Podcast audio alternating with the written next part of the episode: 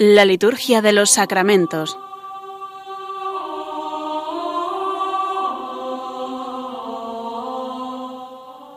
Con el Padre Juan Manuel Sierra.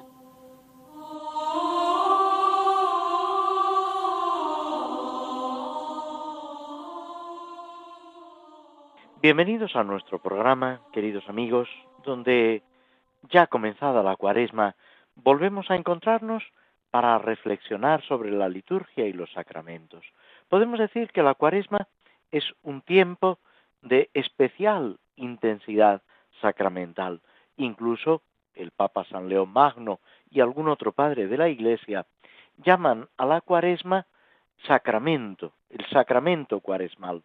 No es, por supuesto, que sea un sacramento que se añade a los siete sacramentos, pero sí es una serie de signos que nos ayudan en esa conversión, en esa, eh, digamos, eh, progresiva, eh, eh, digamos, eh, el camino hacia Dios, en esa eh, progresiva eh, pauta hacia el Señor. Es importante que veamos la Cuaresma no como algo triste, como algo pesado, sino todo lo contrario, como algo que debe llenarnos de ilusión en el camino hacia el Señor. Porque precisamente es esta cercanía de Cristo que, como a los apóstoles, pasa a su lado, los llama por su nombre y los invita al seguimiento. Lo que vivimos en la Cuaresma, a través de ese triple aspecto que se ha ido intensificando progresivamente a lo largo de los siglos. Hay un aspecto que es de preparación al misterio de la pasión, muerte y resurrección del Señor.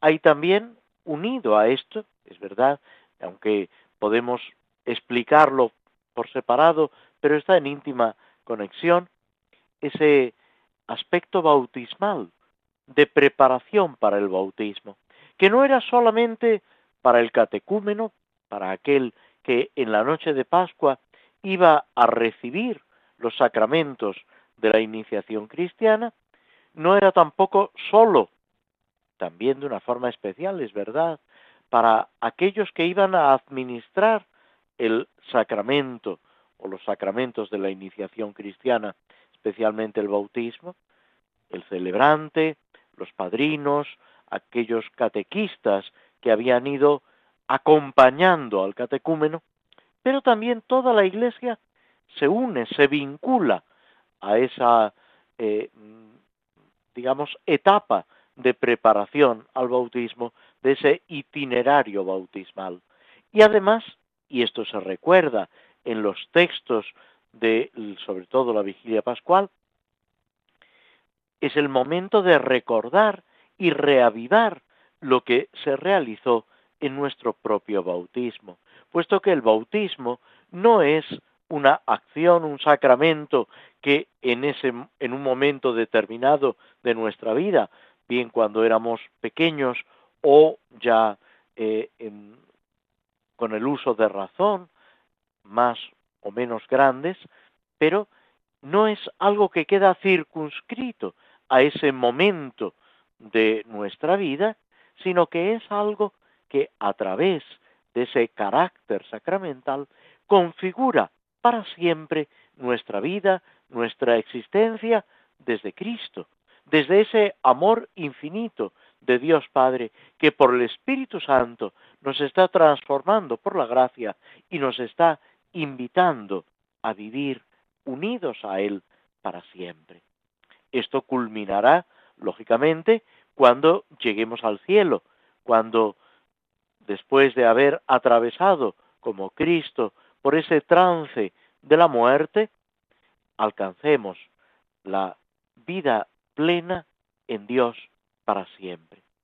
Pero mientras peregrinamos, como decimos en la Salve, en este valle de lágrimas, mientras en este itinerario vamos avanzando, debemos ir como el pueblo de Israel que camina en el desierto hacia esa alianza con el Señor y hacia esa tierra prometida.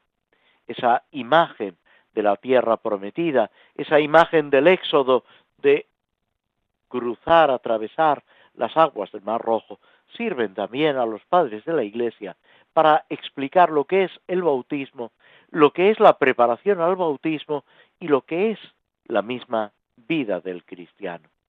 El mismo San Ildefonso de Toledo, en el siglo séptimo, después de hablar del conocimiento del bautismo, tiene otra obra que es Continuación, que habla del camino del desierto, del itinerario del desierto, para llegar a esa plenitud de los hijos de Dios. Todo esto estamos llamados a vivirlo en la Cuaresma. El Papa, en el mensaje que este año nos regala para la Cuaresma, titulado No nos cansemos de hacer el bien, tomando unas palabras de San Pablo, nos recuerda que la Cuaresma es una invitación a la conversión, a ese cambio de mentalidad, y podíamos añadir, y en el cambio de mentalidad, también un cambio de vida, un cambio de actitud, un cambio incluso en nuestra sensibilidad. ¿Para qué? Para que la verdad y la belleza de nuestra vida no radiquen en el poseer, sino en el dar. Para que no acumulemos, sino que sembremos el bien y compartamos. Y aquí nos encontramos con esa triple acción que el cristiano, imitando a Jesucristo, debe vivir en la Cuaresma, con la oración, el ayuno y la limosna, poniendo en juego la fe, que es necesaria para la oración, el ayuno con la esperanza, es privarnos de algo para alcanzar algo mejor, y la limosna como fruto de la caridad, como reconocimiento de que todo lo hemos recibido de Dios y lo debemos dar. Esa frase que Jesús dirige a los discípulos, dad gratis lo que gratis habéis recibido. Es tanto lo que Dios nos da.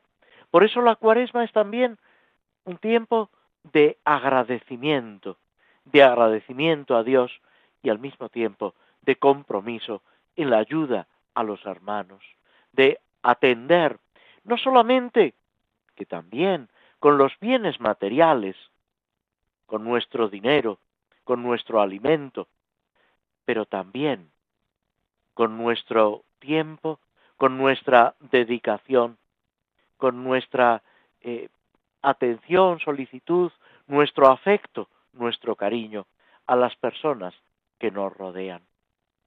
Muchas veces somos tan pobres, lo vemos todo con un horizonte tan limitado, que incluso nuestra caridad tendemos a reducirla a lo puramente material. Y no es así. Nos dice Jesús que no hay mayor amor que el que, dar la vi- que el que da la vida por aquellos a los que ama. Y antes del relato del lavatorio de, San- de los pies en el Evangelio de San Juan, nos dice, habiendo amado a los suyos que estaban en el mundo, los amó hasta el extremo. Ese amor extremo es a lo que nos invita el Señor. En el rito romano, en el primer domingo de Cuaresma, aunque siguiendo distintos relatos de los evangelistas, leemos siempre las tentaciones de Jesús en el desierto. En ese lugar donde están las fieras, donde hay animales, donde hay plantas, aunque en aspecto reducido, podemos decir, con una escasez, pero hay un vacío, una ausencia para encontrarnos con Dios. Y es esa victoria de Cristo sobre el demonio lo que debemos nosotros imitar en la Cuaresma. El próximo domingo celebraremos el segundo domingo de Cuaresma con esa lectura también de la transfiguración del Señor, que pone ya ante nuestros ojos el misterio de la pasión, el misterio de la entrega de Cristo para darnos vida, con ese mandato del Padre de escuchar al Hijo predilecto, de unirnos e identificarnos con Él. Y esto es lo que debemos procurar cada día, escuchando la palabra de Dios, meditando y respondiendo con generosidad a todo lo que Dios nos da.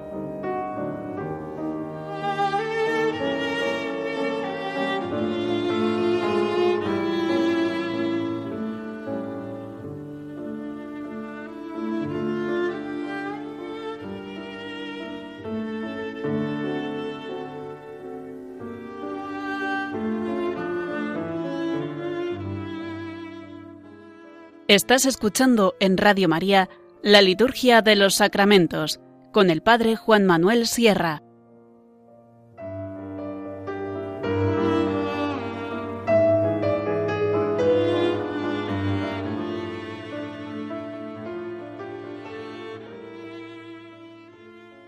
Pasamos ahora al comentario de las misas, de los formularios de misa, por diversas necesidades.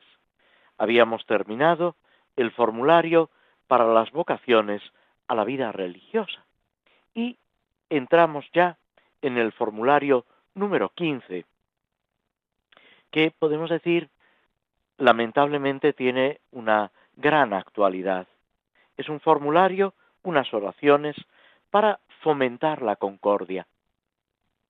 Esa concordia podemos entenderla, por supuesto, de la concordia con las personas que tenemos al lado, pero también de la concordia en la sociedad, en los pueblos, en este ambiente de tensión, de conflicto, de guerra. Es muy importante que nuestra oración también pida al Señor esa conversión de los corazones. Es verdad que estos formularios, por diversas necesidades, de suyo no se deberían utilizar en Cuaresma, porque cada día de la Cuaresma nos ofrece textos litúrgicos propios, aunque si el obispo lo determina por una necesidad excepcional, se podrían utilizar o a juicio del párroco, del rector de una iglesia, si realmente hay una situación de especial necesidad. En cualquier caso, nos puede servir para tenerlo presente y también para nuestra oración personal.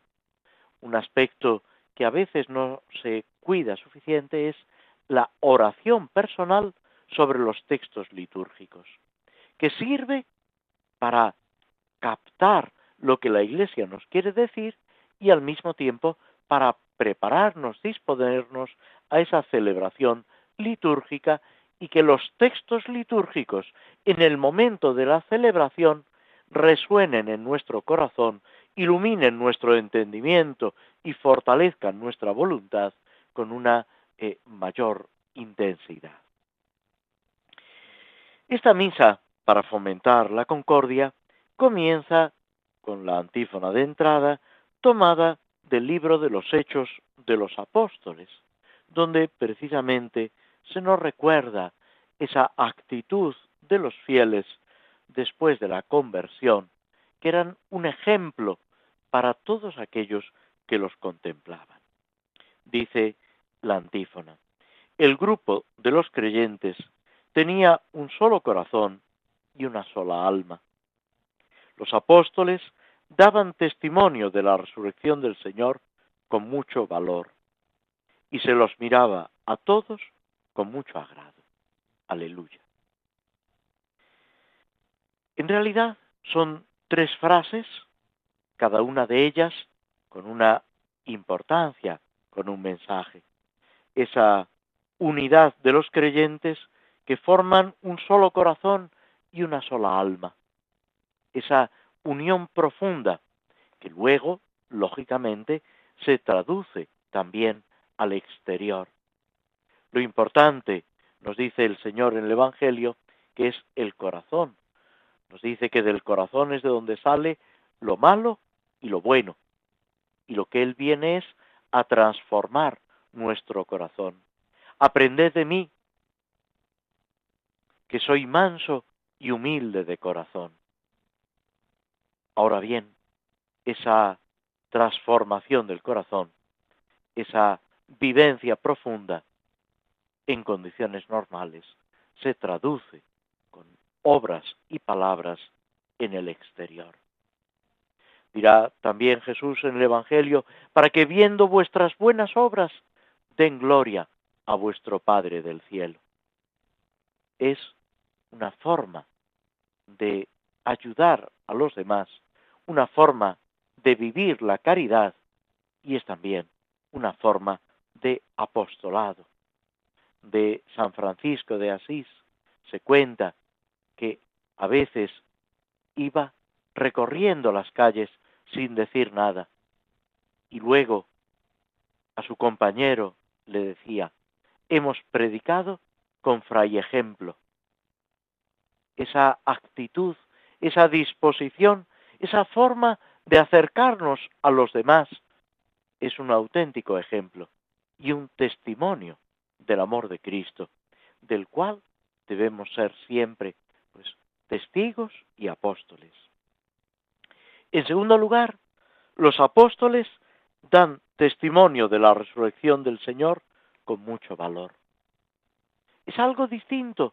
No, es lo mismo, porque los creyentes lo que hacen es creer en Jesús resucitado y con ese valor, con esa fuerza, anunciarlo.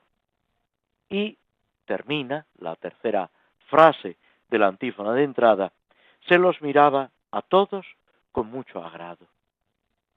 Esa actitud de los apóstoles dando testimonio de Cristo, de los creyentes viviendo con un solo corazón, viviendo con esa cordialidad hacia los que lo rodean. Dirá Jesús: el que no está contra vosotros está a favor vuestro. Nadie puede echar demonios en mi nombre y luego hablar mal de mí. Pues esa actitud produce una satisfacción, un agrado en los que lo contemplan, y es al mismo tiempo un primer acercamiento al Evangelio y a la figura de Cristo, a la Iglesia en definitiva. Es descubrir ese valor del Señor resucitado, de lo que tenemos que hacer y de lo que tenemos que vivir también en este tiempo de Cuaresma, que es un tiempo en el que se nos llama a la conversión. Como oración colecta se ofrecen dos formularios. El primero de ellos, relativamente breve, empieza con la invocación: oh Dios, y se refiere a Dios con dos características, dos atributos: suprema unidad y verdadera caridad. Es, de alguna forma, insistir en la unidad de Dios, de Dios Padre, Hijo y Espíritu Santo. Dirá Jesús: el Padre actúa y yo también actúo. El Padre y yo somos uno.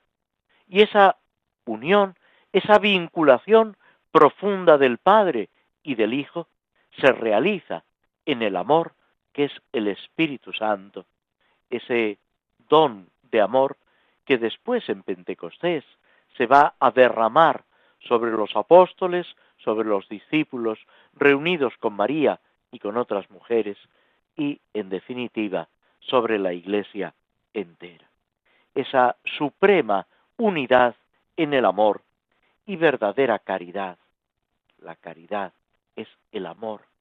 Podríamos decir que es presentar dos aspectos de una única realidad, la unidad y la caridad. La caridad y la unidad. Solamente puede haber unidad, armonía en la caridad. Y luego sigue inmediatamente esa petición, esa súplica que la Iglesia le dirige y que el que preside la Eucaristía en nombre de los fieles está pronunciando. Concede a tus fieles un solo corazón y una sola alma. Si os fijáis, estamos pidiendo lo que se decía en los Hechos de los Apóstoles, en la antífona de entrada, que era la car- característica de los, del grupo de los creyentes, de los primeros cristianos, que en la comunidad de Jerusalén tenían un solo corazón y una sola alma. Eso es lo que pedimos aquí y ahora para nosotros, un solo corazón y una sola alma. En definitiva, que vivamos como los primeros cristianos, que vivamos esa novedad de la resurrección de Cristo, del Evangelio, del amor de Dios, que en Jesucristo, por la fuerza del Espíritu Santo, se sigue haciendo presente en nosotros. Nos puede parecer que Pentecostés, la misma pasión, muerte y resurrección del Señor, sucedió hace mucho tiempo. Y sin embargo, es aquí y ahora como tenemos que vivirlo. Esa novedad, esa perenne novedad del Evangelio, del amor de Dios en Jesucristo. Y se justifica. ¿Por qué pedimos eso? Esa unidad en el corazón y en el alma. Para que el cuerpo de tu Iglesia se fortalezca en la concordia. Es la fortaleza. Jesús, después de la última cena, en ese discurso de la última cena, pide para sus discípulos que sean uno. Y dice, para que sean uno como yo en ti, Padre, y tú en mí.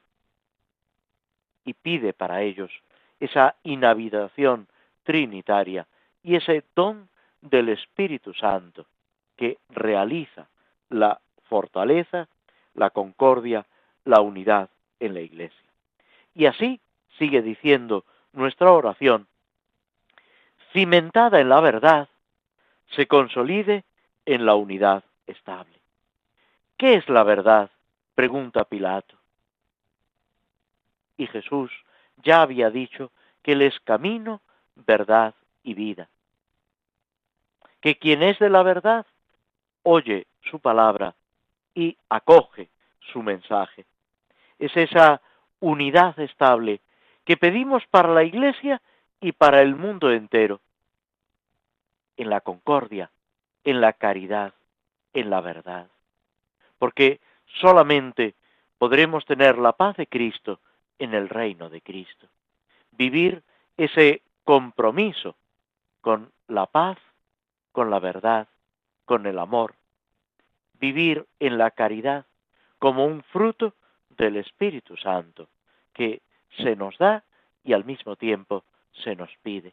Esa frase, como tantas otras frases geniales de San Agustín, esos juegos de palabra que tanto le gustaban al que había sido profesor de retórica, cuando le dice al Señor, dame lo que pides y pide lo que quieras. Si el Señor nos da la paz, la verdad, la unidad, entonces puede pedírnoslo, porque Él nos lo ha dado primero. Que esta realidad sea en nosotros algo que se comunica a las personas que están a nuestro lado. Nos detenemos unos instantes escuchando un poco de música antes de pasar al comentario del Salmo cuarenta.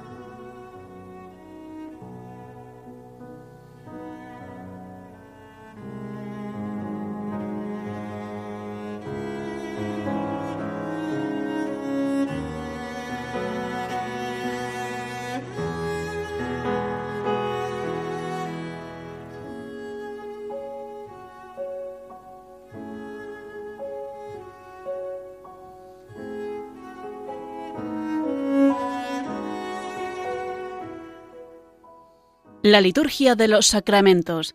Conoce qué se realiza y por qué de la mano del Padre Juan Manuel Sierra.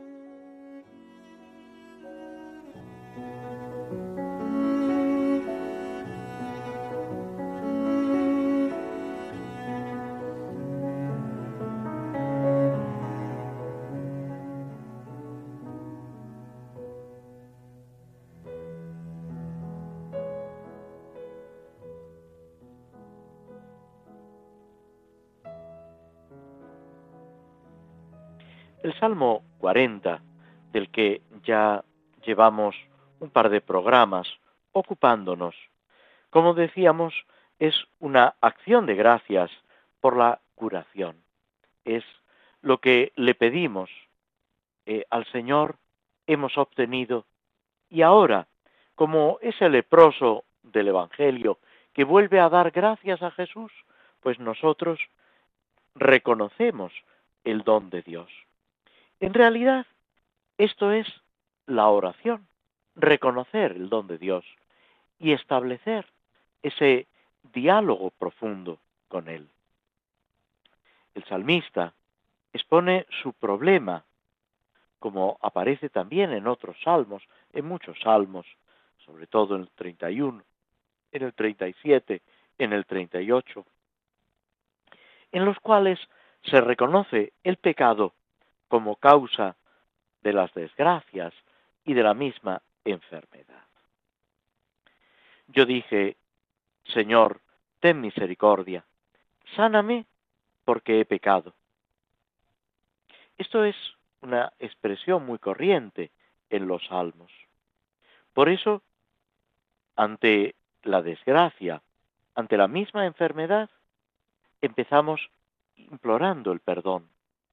Es una idea que aparece también en el libro de Job y aparece en el mismo Evangelio, aunque el Señor lo va a corregir para que los apóstoles, para que los discípulos entiendan que no siempre la enfermedad es fruto del pecado.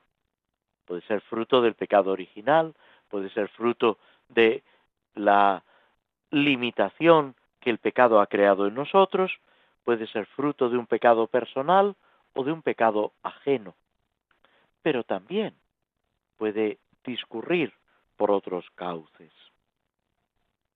Este yo dije, cada cristiano debe hacer suyas estas palabras del salmista y en la contrariedad, en el sufrimiento, en la enfermedad, encontrar esa llamada de Dios a una purificación interior, esa llamada al arrepentimiento. No olvidemos que la penitencia cuaresmal es una de las actividades a que se nos llama en estos días, con un sentido penitencial por nuestros pecados, pero también con un sentido de reparación, con un sentido de unión a Cristo, que muere para salvarnos del pecado. Por eso, los mismos padres de la Iglesia aplican estas palabras a Cristo, en quien no hay pecado, pero que carga sobre sí nuestros pecados, precisamente para vencer la enfermedad, el dolor, la muerte, como fruto del pecado. Cristo asume nuestros pecados para vencerlos, para hacernos partícipes de su vida divina. Por eso, San Roberto Belarmino pone en labios de Cristo estas palabras del Salmo: sáname, porque he pecado contra ti. Esa acción de Cristo en la pasión, ese implorar la misericordia para que las debilidades de los fieles queden subsanadas. El salmista también describe a grandes rasgos esas tramas de los enemigos que se confabulan contra el justo, incluso la traición de los amigos. También esto lo va a vivir Jesús de una forma muy especial. Al mismo tiempo, hay una mirada universal: las naciones paganas contra Dios. Pensemos en esta situación de guerra, cómo hay una acción contra Dios. Toda agresión injusta es una acción contra Dios y debemos luchar contra ella. La victoria sobre el enemigo, dentro y fuera de nosotros, solo es posible si abrimos nuestro corazón a la acción de Dios. Si abrimos nuestra existencia a Cristo. Pensemos también cuántas veces por el pecado nos convertimos en traidores de Jesucristo. Lo abandonamos, nos vamos como el pueblo de Israel tras falsos dioses. En las tentaciones de Jesús en el desierto que leíamos el pasado domingo, el Señor es terminante: al Señor tu Dios adorarás y a Él solo darás culto. Y surge la pregunta: ¿cuántas veces hemos adorado ídolos? Nos hemos puesto como meta de nuestra vida algo que no es Dios, que no es el amor al Padre, al Hijo, al Espíritu Santo, que no es la dedicación al prójimo, a nuestros hermanos, a aquellos que Dios pone en nuestro camino para que cuidemos de Él y juntos alcancemos la gloria del cielo, la convivencia plena y perfecta con Jesucristo por la acción del Espíritu Santo en la intimidad del Padre. Podemos escuchar esas palabras que, después de explicarles lo que es la Eucaristía, le dice Jesús a los discípulos: ¿también vosotros queréis marcharos? Que nuestra respuesta, como en el caso de San Pedro, sea: Señor, ¿a quién vamos a acudir? Solo tú tienes palabras de vida eterna. El Salmo sigue diciendo: Señor, apiádate de mí. Siguen unas deprecaciones contra los enemigos, pidiendo en el fondo esa victoria de Dios. No se trata de un deseo de venganza, sino de esa recuperación de la verdad, del orden, de esa centralidad de Cristo que no, nosotros debemos tener siempre presente. Pedir que el impío fracase es lo mismo que desear la victoria de Dios, esa victoria del justo, pero también la transformación del impío en justo, del pecador en santo, del que se aleja de Dios al que vive siempre en su presencia. Como se dice en otro salmo, esa alegría de vivir en la casa de Dios. El autor de la carta a los hebreos lo expresa de otra forma. El Señor corrige a quien ama y castiga a quien conoce por hijo. Dios quiere, dirá San Pablo en la carta a Timoteo, que todos los hombres se salven y lleguen al conocimiento de la verdad. Y el Salmo termina en el versículo catorce con una doxología que viene a ser casi una jaculatoria. Bendito sea el Señor, Dios de Israel, ahora y por siempre. Amén, amén. Es como un grito de alegría, de aclamación a Dios. Es verdad que se trata de una expresión que aparece repetidas veces en la Sagrada Escritura, pero expresa esa fe en Dios misericordioso y eterno, que escoge al pueblo de Israel, que ha elegido a la Iglesia y en la Iglesia a cada uno de nosotros para llevar adelante ese plan de salvación, ese proyecto de amor, de misericordia, de bondad, que se expresa en la creación y más todavía en la redención. La fórmula ahora y por siempre expresa una duración ilimitada, para siempre. Y las últimas palabras, ese amén repetido, que es una ratificación firme, duradera, de lo que acabamos de proclamar. La misericordia de Dios, su amor, su firmeza y estabilidad, es esa roca que nos dirá también Jesús, sobre la que tenemos que edificar nuestra vida. Pidamos al Señor que dilate nuestro corazón, que nos haga partícipes de su amor, para vivir siempre en su presencia. Nos detenemos escuchando un poco de música antes de pasar brevemente al comentario de la obra de Tolkien, El Señor de los Anillos.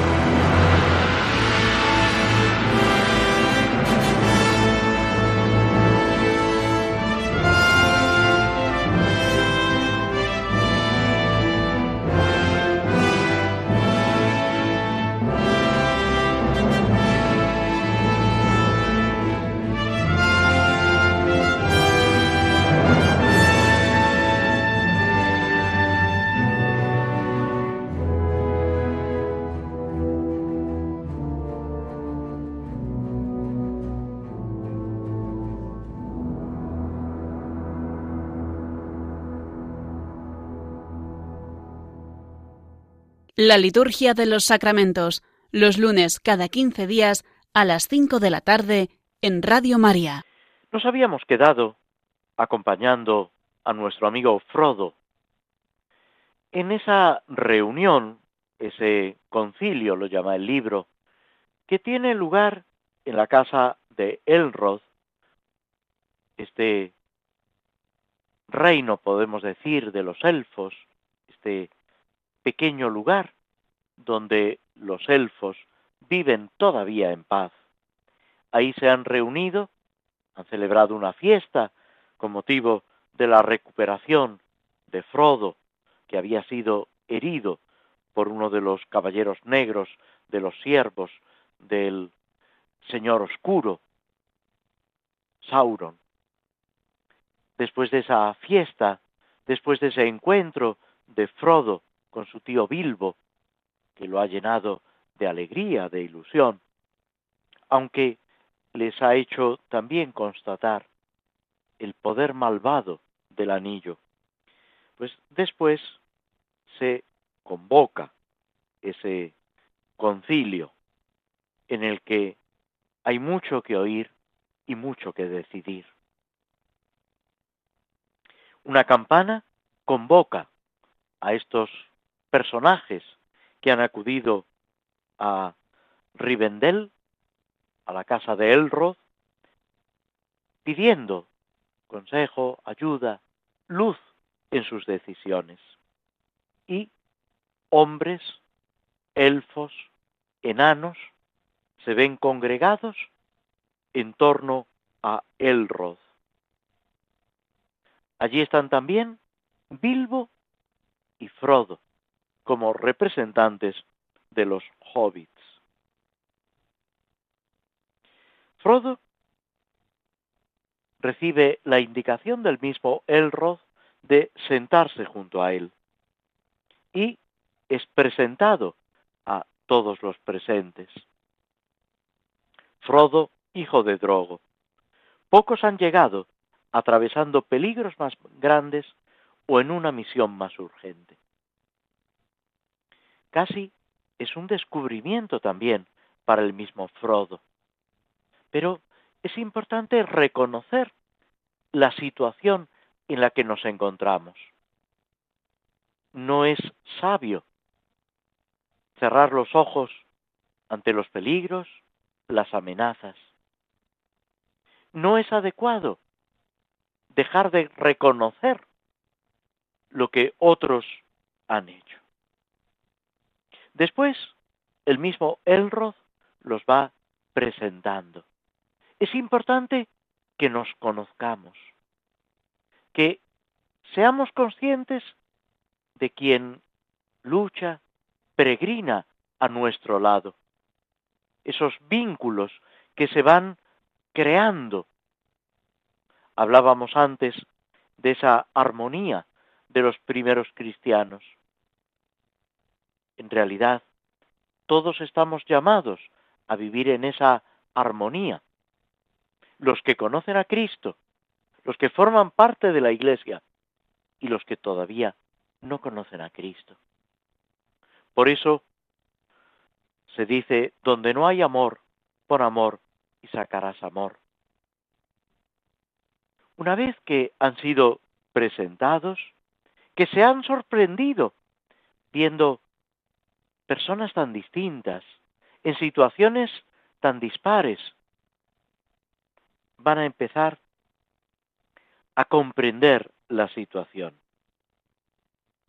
a explicar los acontecimientos, pero sobre todo a comprender lo que les ha llevado a la situación actual.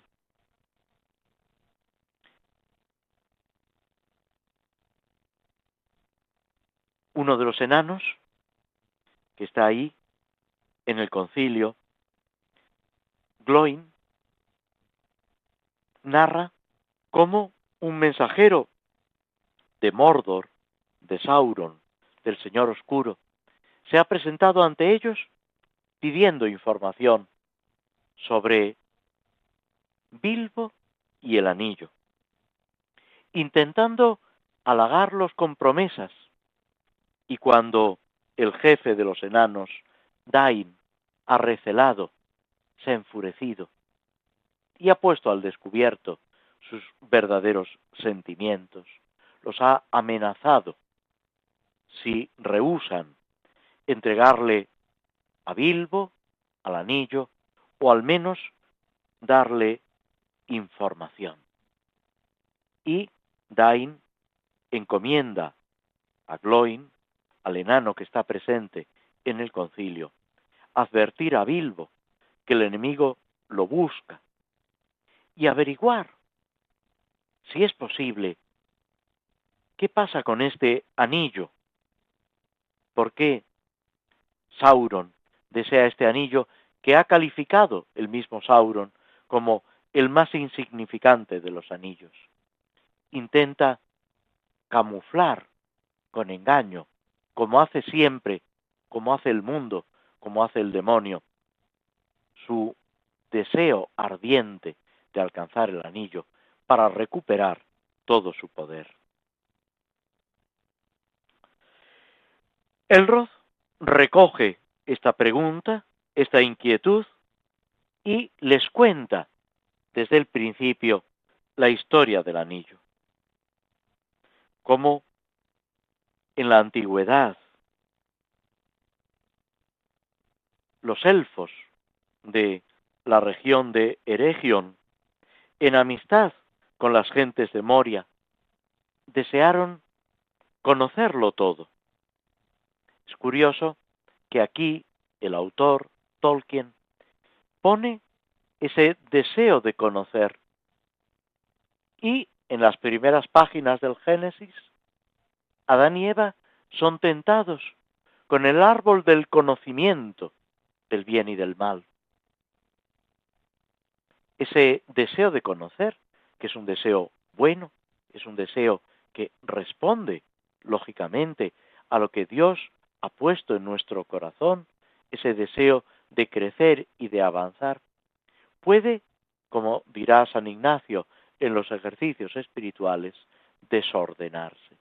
Puede convertirse casi casi en un ídolo, en algo que oscurece nuestra mente, que tuerce nuestra voluntad y nuestra afectividad.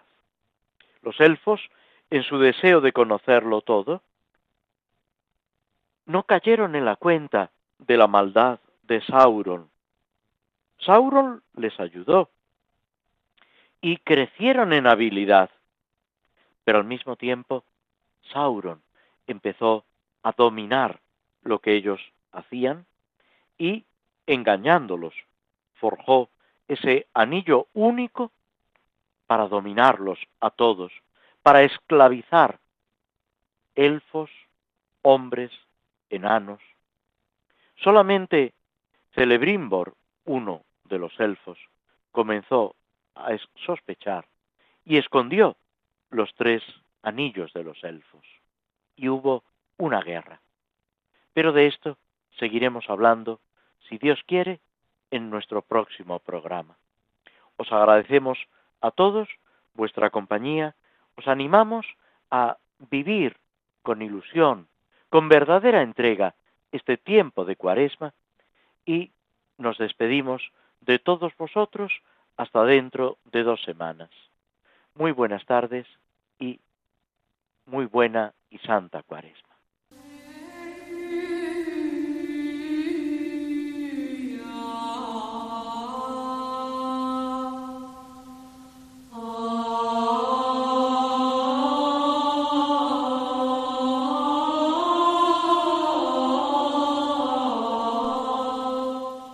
Así concluye en Radio María la Liturgia de los Sacramentos, un espacio dirigido por el Padre Juan Manuel Sierra.